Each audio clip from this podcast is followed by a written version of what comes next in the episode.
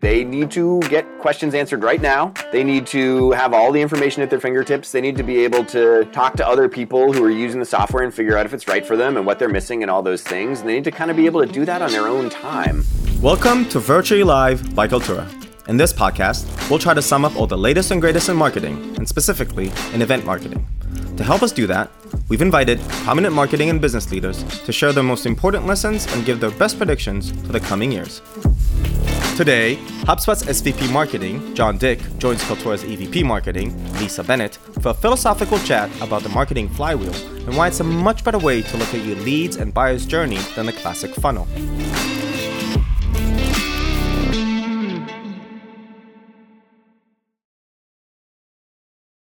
Welcome, everyone. I am Lisa Bennett, Kaltura's Vice President of Marketing, and I am coming to you today virtually live from the Tel Aviv area uh, the best bedroom wall I could find in our house. And I'm very excited to be joined today by Jon Dick, who is the Senior Vice President of Marketing at HubSpot.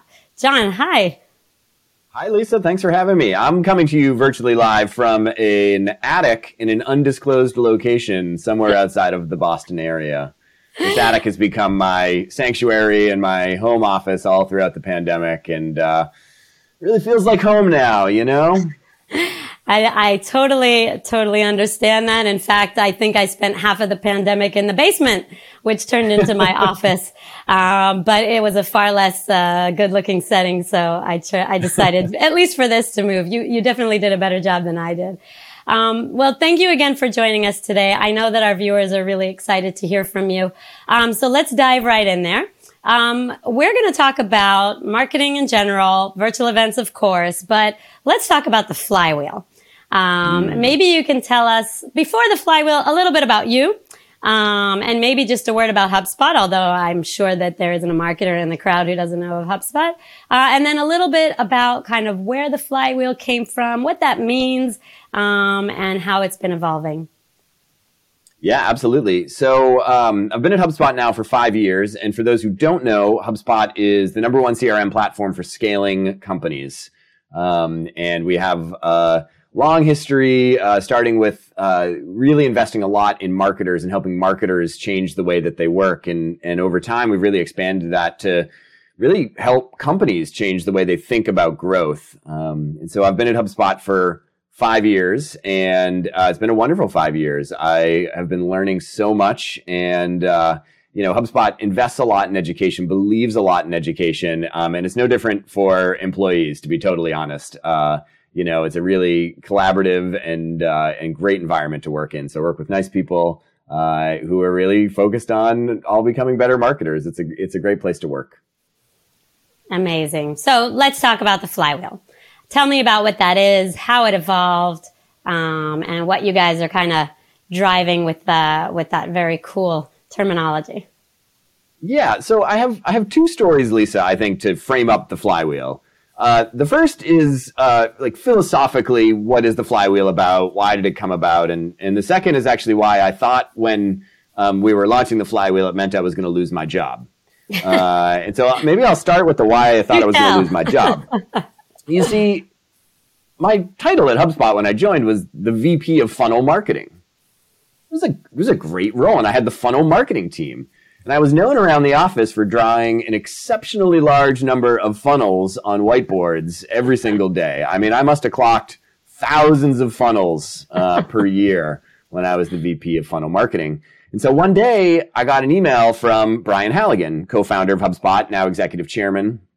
And the email was pretty short. And it just kind of said, you know, I don't think this funnel thing's working out anymore. And that was kind of it. And I was like, Oh no. So I went to LinkedIn, of course, and I polished up my profile and be sure that I, I looked good for uh, prospective companies and assumed I was out at, at HubSpot. Um, Brian wasn't talking about me. He wasn't talking about, about my team. He was actually talking about the concept of how companies think about growth. Um, and that kind of brings me to the, the philosophy be, behind the, the flywheel. So, like, HubSpot got its start by focusing on inbound marketing. I bet a lot of people on this call have heard of inbound marketing, um, but at its core, it just recognized that customers have more power than ever. It's kind of what it was all about. And so, you know, 15 years ago, when we started talking a lot about inbound marketing, you know, that power that customers had, you know, came in the form of being able to do their own research through Google and, and through content that companies provided. Um, and it, it, was this shift that was kind of happening away from, you know, just relying wholly on sales reps to being able to make your own path as a buyer. And so fast forward 15 years from the birth of inbound marketing and customer power has exploded. Um, you know, customers now have freemium software. They have so much content available to them. They have review sites. They've got vibrant communities all over the web where they can, uh, you know, get information. And those communities are are full of people, you know, with strong opinions, strongly held. Uh, and so, an example I like to talk about is if you do a Google search for best CRM, who do you think would come up? You might assume Salesforce. You might assume HubSpot. It's all review sites. It's all review sites on page one organically of Google. And so what you realize, of course, is that like customer power not only manifests in decision making individually to make a purchase or not, but it also manifests in like the very core of how so many companies go to market, which is through Google. And so, you know, the funnel, you know, may it may it rest in peace, uh, had some really flawed assumptions, I think, that just didn't match the way that customer power had shifted. And, and the first assumption, Lisa, was that, you know, the buyer journey is linear, right? Number two, it recognizes that marketing, sales, and service all have a huge role to play in helping customers at every stage of the buyer journey. And it realizes that customers are one of the major inputs to a company's growth as opposed to just an output. Amazing. It's really fascinating. And in fact, you know, let's add into the mix virtual events and obviously COVID and the pandemic that we've all been going through and, and, and understand, I mean, do you guys kind of feel on your end that that was almost like the validation that indeed the funnel is a thing of the past and the flywheel actually is what we all need to look at now with digital touch points and the data that we can drive um, from all of these different places along the flywheel? I, I absolutely. Um, you know, for me, and I think we probably everyone I would guess would feel the same way. Is just like the shift to digital buying just accelerated extremely rapidly over the past eighteen months. Um, and you know, as soon as people are you know at home with kids trying to school them and do all these things, like they don't have time to get on the phone with a sales rep and get a sales pitch, right? Like they need to get questions answered right now through chat they need to have all the information at their fingertips. They need to be able to talk to other people who are using the software and figure out if it's right for them and what they're missing and all those things. And they need to kind of be able to do that on their own time.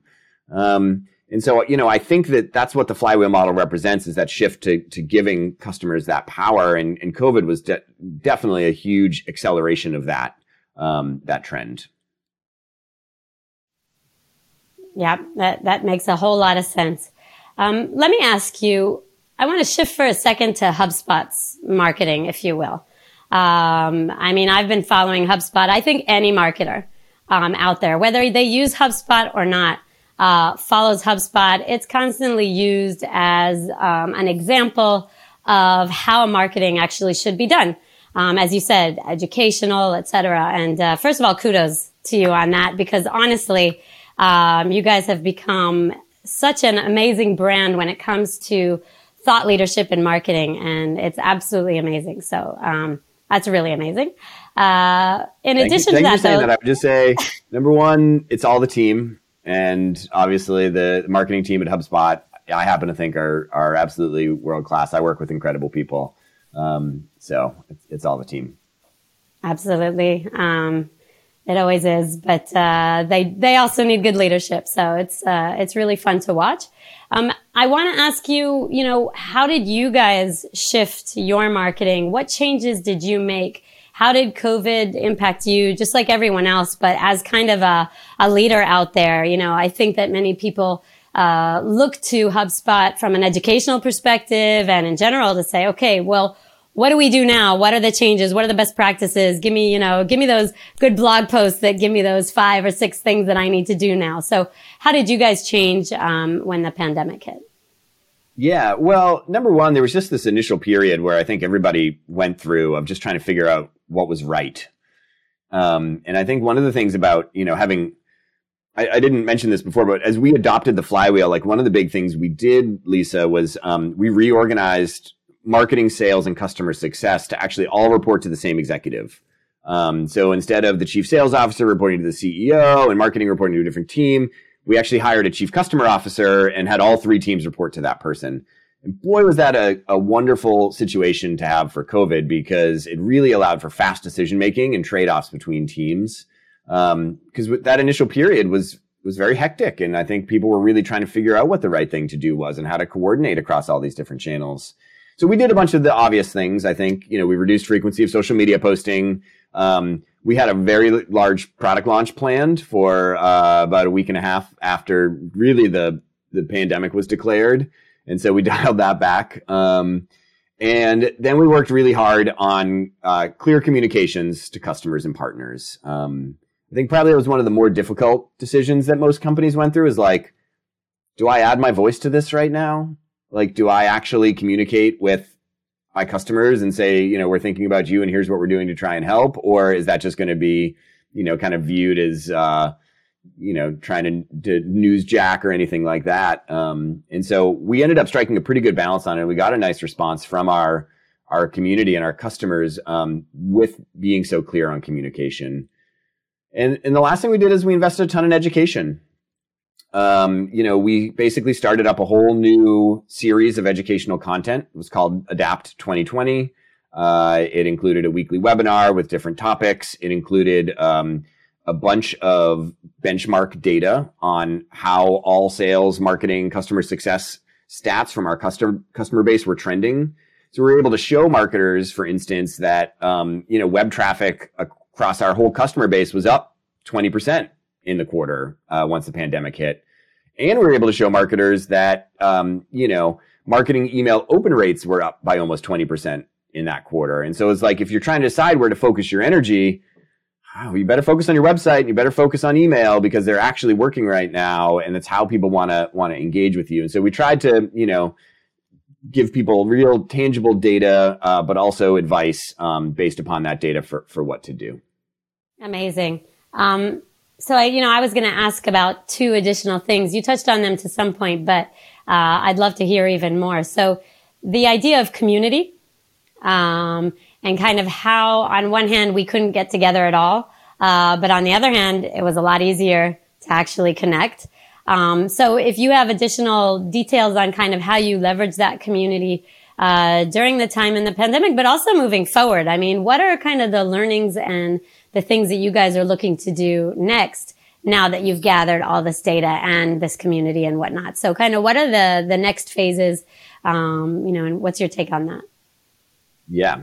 Well, in terms of our community, uh, it was a huge part of our response strategy. Um, and we really took it, you know, we think of our community really holistically, right? We obviously um, have our core customers who are part of our community. Um, we have our partner ecosystem. One of the things that I love about HubSpot is we have um, several thousand, you know, agencies and, and solutions partners who help our customers figure out what their strategy should be and how to implement software. Um, and then you just have a whole ecosystem of people who aren't customers but are learning from HubSpot and are just a big part of our community.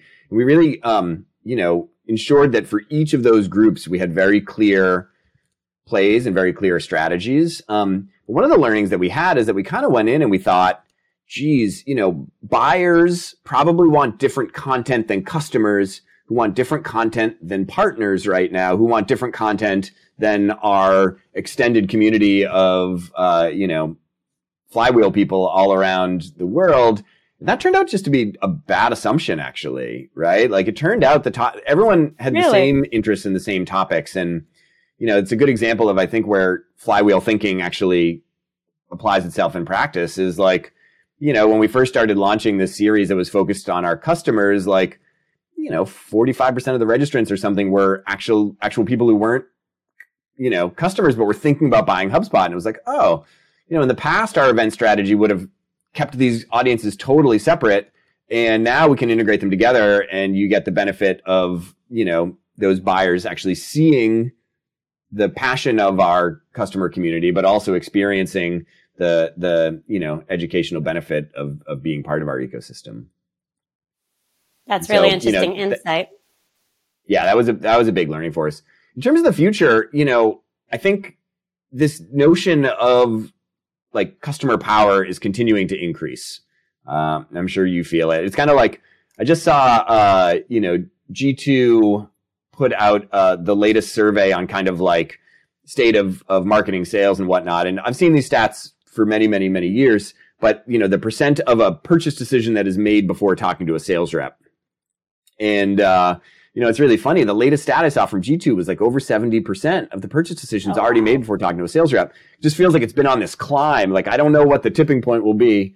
Um, and by the way, to anyone on this, this, you know, conference who is a, a sales rep, like, there's a huge and important job for humans to help people make the right decisions about their software. And I mean to say that, I think it's just shifting a lot, um, in, in the role that, that exists for, for people. And so, you know, as that customer power increases, to me, there's three big things that HubSpot is really focused on. One is just real focus on continuing our education and evolving our education to ensure that it um, is really reflective of the way that people want to consume information and, and get educated today. We've made a you know a big investment in YouTube um, and trying to extend the reach of our content beyond our kind of owned core properties, but get it out to more places in the world. Um, we've made a big investment in buyer enablement um, instead of sales enablement. We're really focused on like, well, if we're going to create enablement materials, like, should they be public? like in most cases, the answer is yes. Actually, like, there's just no reason not to like to to do that. Um, and it's the I same with access to the data and and examples and whatnot. And the third thing is a huge focus, um, yeah, on on community and making community and, and the nature of being able to connect with other people really core to the value prop of of being part of HubSpot. That's amazing. I think these are all uh, incredible insights, and and and I think that a lot of people have a lot to learn from kind of the openness um, and the educational and content sides of what you're talking about. I think that um, as you said, the buyer is uh, really gaining all the power these days. And I think marketers need to understand that they need to give them what they want, where they want, when they want it and not kind of force them into a process that they might um, not want. And to your point about salespeople, I think that that's a, a, very important point, especially in the sense that there are a lot of things now that salespeople will have to probably upskill um, and retrain in order to fit into that. But it's definitely not something that's going away when it comes to actually closing business, especially if it's B2B and, you know, larger deals and whatnot. Um, Jon, this has been super fascinating. We're almost out of time. I'm just wondering, kind of as a last uh, summary, is there anything else that you kind of want to share with the audience today or uh, final words of wisdom, if you will? Yeah, I would just say, you know, take a good hard look at your business. You know, the flywheel is not that complicated of a concept. It is about recognizing that customers have power and it is about trying to reduce friction from the buying process as much as possible. Um, you know, one of the things I like to do when I talk to other marketers is just kind of like go through a hit list of like, hey, like what are the top five friction points? Like, you know, if you are a marketer, like one of the easy things you can do is you can get live chat and bots going so that your buyers and your customers can get information as quickly as possible on their time. You know, another thing that you can do is you can eliminate the back and forth that every you know, sales rep and CS rep and customer goes through trying to book a time, those seven emails can all be automated through a calendar link. Like all those things are friction and make it harder for people to buy. Um, and I think it's just uh, it's it's a good way to to take what we've learned as marketers and apply it to the whole customer experience beyond just what used to be thought of as the domain of marketing at the at the top of the funnel. Amazing, amazing advice, um, and super interesting. Thank you so so much for your time. I guess um, to sum that up, it's all about the low hanging fruit within the funnel, and then from there, uh, or within the flywheel, if you will, um, and then from there, taking it uh, to the next level. Jon, this has been super interesting. Thank you so much for joining us, and we look forward to uh, staying in touch. Thanks so much. Thank you for having me. It was nice. It was great to see everybody. Take care. Thank you to our guest, Jon Dick, and our host, Lisa Bennett. Tune in next episode where we hear from YouTube's head of brand about their experience shifting to virtual events. Thanks for joining.